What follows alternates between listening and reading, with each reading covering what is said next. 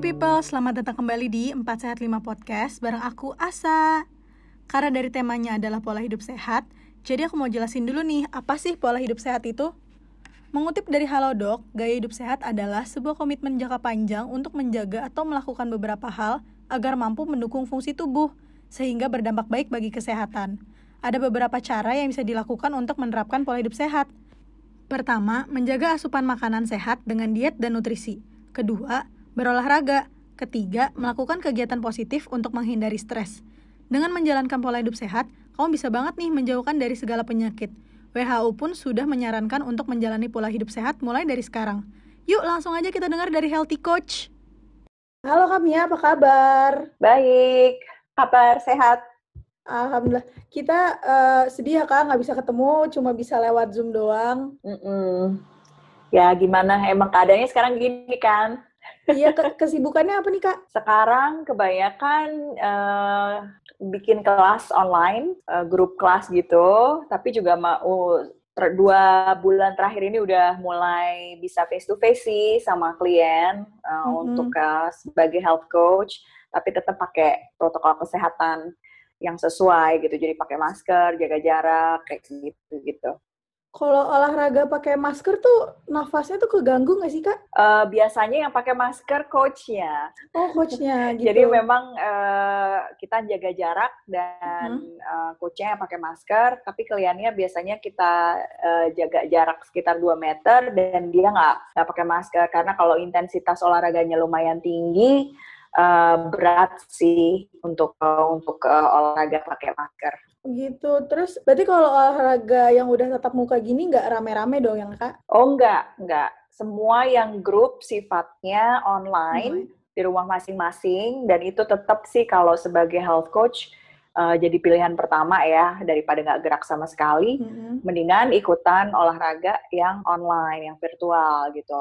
Aku pun ada klien yang seperti itu yang memilih tetap untuk virtual walaupun personal training, mm-hmm. tapi uh, ada juga kelas-kelas yang grup sifatnya. Jadi misalnya uh, entah itu lewat komunitas ataupun uh, kayak klien-klien yang dari organisasi atau korporasi, mereka ingin bikin grup kelas sendiri, itu juga semuanya virtual. Oke, terus uh, Kamia ini coachnya olahraga apa aja sih kak? Coach dari olahraga sebenarnya, apa aja? Sebenarnya aku tuh health coach, jadi ada hmm sedikit perbedaan antara health coach dengan personal trainer. Sebagai oh, health coach biasanya you have to be kita harus sertifikasi juga yang lain gitu. Jadi uh, aku health coach dan personal trainer. Sebelum jadi health coach tersertifikasi dulu sebagai personal trainer. Um, kalau health coach itu nggak cuma sekedar dari sisi olahraganya aja yang dilihat, jadi keseluruhan gaya hidup seseorang dilihat dari cara makan dia, uh, tidurnya cukup atau enggak, tidurnya bagus apa enggak, uh, mindsetnya sendiri gimana, recovery-nya seperti apa, apa gitu ya. Jadi kan orang tuh untuk hidup sehat perlu itu semua gitu. Jadi kita melihat dari keempat unsur itu. Kalau personal trainer lebih fokus pada olahraganya aja. Oke. Okay. Mm -mm. Jadi sekalian uh, maintain pola hidup sehat nih gitu ya kak ya? Iya, jadi secara keseluruhan. Karena kan sebetulnya untuk hidup sehat itu nggak cuma exercise aja. Hmm. Ada empat uh, unsur kan. Jadi uh, mindsetnya juga uh, harus bagus, gitu ya, pola pikir kita. Terus kedua nutrisinya harus bagus. Ketiga adalah olah tubuh, gitu ya, uh, atau bergerak. Keempat adalah recovery, gitu. Dan kalau kita salah satu unsur itu kita bisa uh, apa ya nyampe yang namanya optimal apa optimum health itulah istilahnya. Oke. Okay. Terus Kak uh, ngomongin tentang pola hidup sehat itu uh, sama diet tuh ada beda-bedanya nggak sih Kak? Saat kita, kita ngomong diet itu sebenarnya kan pola makan ya. Mm-hmm. Jadi uh, kadang orang suka salah mengerti gitu apa sih sebetulnya diet. Diet itu sebenarnya kan pola makan. Nah, pola makan itu tentunya ada yang baik, ada yang buruk, ada yang uh, cocok untuk satu individu belum tentu cocok untuk individu yang lain gitu. Nah, tapi sebetulnya kalau kita pola makan sehat itu uh, intinya sih mencukupi nutrisi makro yang diperlukan oleh badan kita gitu loh. Jadi badan kita tuh kan sebetulnya perlu nutrisi karbohidrat, protein, lemak dan uh, mikro nutrisi mikro lainnya yang cukup gitu ya gitu. Maksudnya kalau nutri, nutrisi mikro itu vitamin mineral kayak gitu ya. Tadi kalau nutrisi makro karbohidrat protein lemak kayak gitu. Nah tubuh manusia itu perlu itu semua gitu loh. Kalau hmm. dia dapatnya bahan materinya yang bagus dia akan sehat gitu. Tapi kalau dia kurang atau dikasih dikasih uh, makanannya yang buruk dia akan nggak sehat. Intinya sih itu sih. Jadi kalau kita ngomongin diet kalau dietnya terlalu membatasi salah satu dari nutrisi makro yang tadi barusan disebut mm-hmm. itu bisa jadi malah justru tubuhnya eh, nggak uh, sehat gitu. Tapi kalau uh, diet tuh kan ada macam-macam ya atau pola makan tuh kan ada macam-macam ya. Tapi kalau pola makannya uh, memenuhi kebutuhan tadi, dia pasti akan sehat. Gitu intinya sih. Jadi intinya tetap harus jaga pola hidup sehat ya kak, walaupun lagi diet ya. Nggak diet juga sebenarnya harus jaga pola hidup sehat ya kak. Masalahnya nggak semua orang tahu apa sih sebetulnya nutrisi yang dibutuhin tubuh itu gitu. Hmm. Jadi uh, belum banyak orang yang melek nutrisi sebenarnya itu sih belum banyak orang yang melek nutrisi. Karbohidrat itu ada yang baik, ada yang buruk.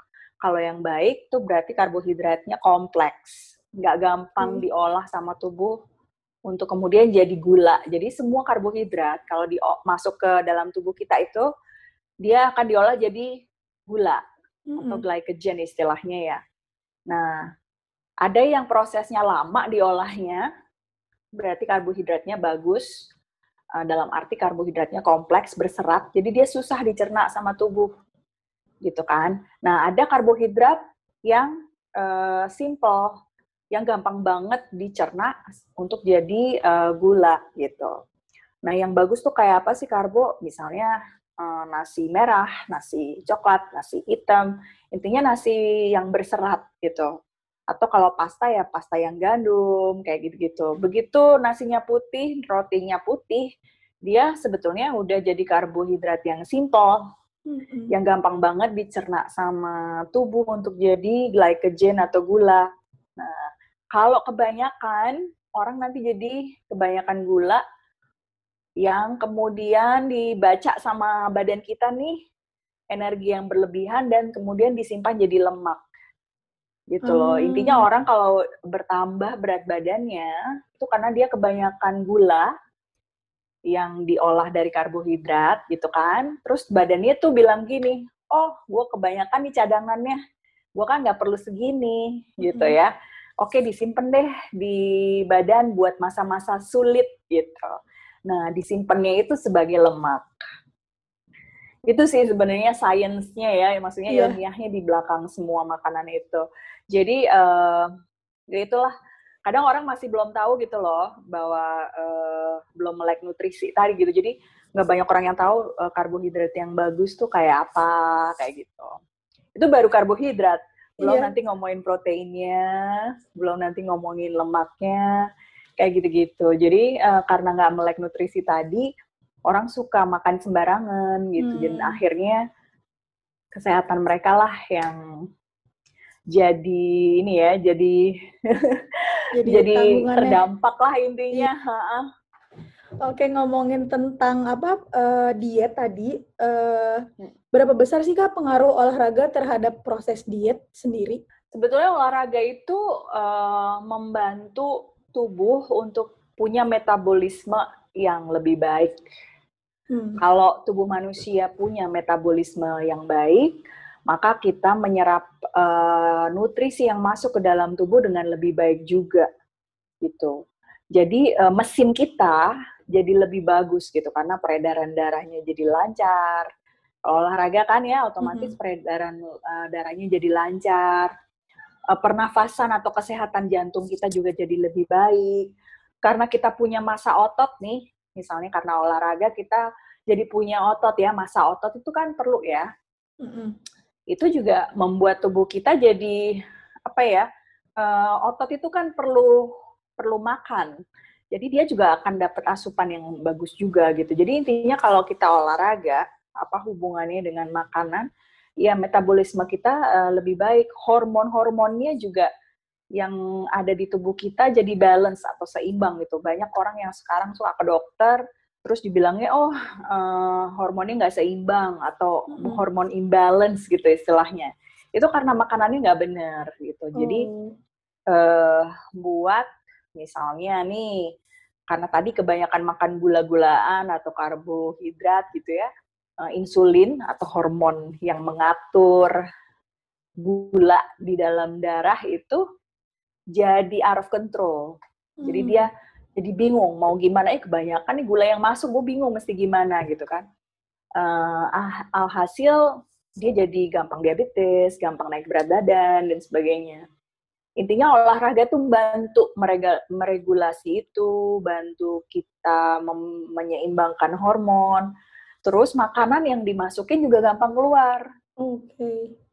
Gitu loh. Kalau misalnya kita nggak olahraga, ya mampet banyak mesin yang mampet yeah. lah istilahnya. Kalau ibaratnya kan tubuh kita tuh kayak mesin nih. Mm-hmm. Jadi banyak yang mampet gitu karena darahnya nggak lancar, ototnya mungkin nggak ada gitu ya, masa ototnya kecil, padatan tulang tulang kita tuh kan juga punya kepadatan. Semakin kita olahraga, kepadatan tulang kita semakin baik. Itu juga bagus gitu loh, karena berarti kita nggak gampang osteoporosis kayak gitu-gitu. Oh, iya, Jadi dampak olahraga itu banyak banget lah, banyak sekali.